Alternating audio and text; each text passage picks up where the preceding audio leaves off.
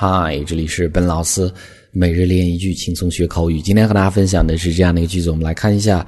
You can argue about if it is right or not, but society still judges you primarily by what you own, your house, car, or blinds. 所以呢，有的时候是一个很残酷的现实。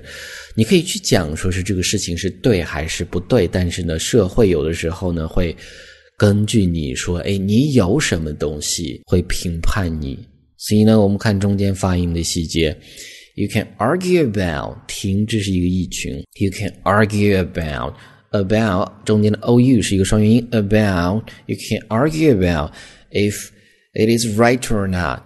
If it is 中间是有连读。If it is right or not，right 中间的 i 是一个双元音，t 没有读出来。Right or not。它也没有读出来，but society，但是社会，society s i a 双元音中间有一个 a，but society still judges you，judge 评判的意思，still judges you primarily，前面这是一个意群啊，primarily，pri i primarily 主要根据，前面这个意群连接起来，but society still judges you primarily。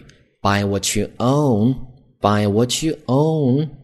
说你有什么？Your house 升调啊，Your house, car or blinds 升升降。Your house, house，但中间是啊这样的一个双元音。Your house, car or blinds, blinds 就你的东西的意思啊。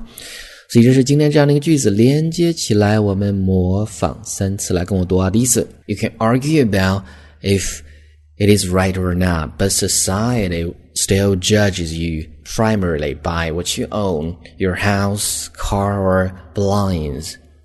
第二次, you can argue about if it is right or not, but society still judges you primarily by what you own, your house, car, or blinds.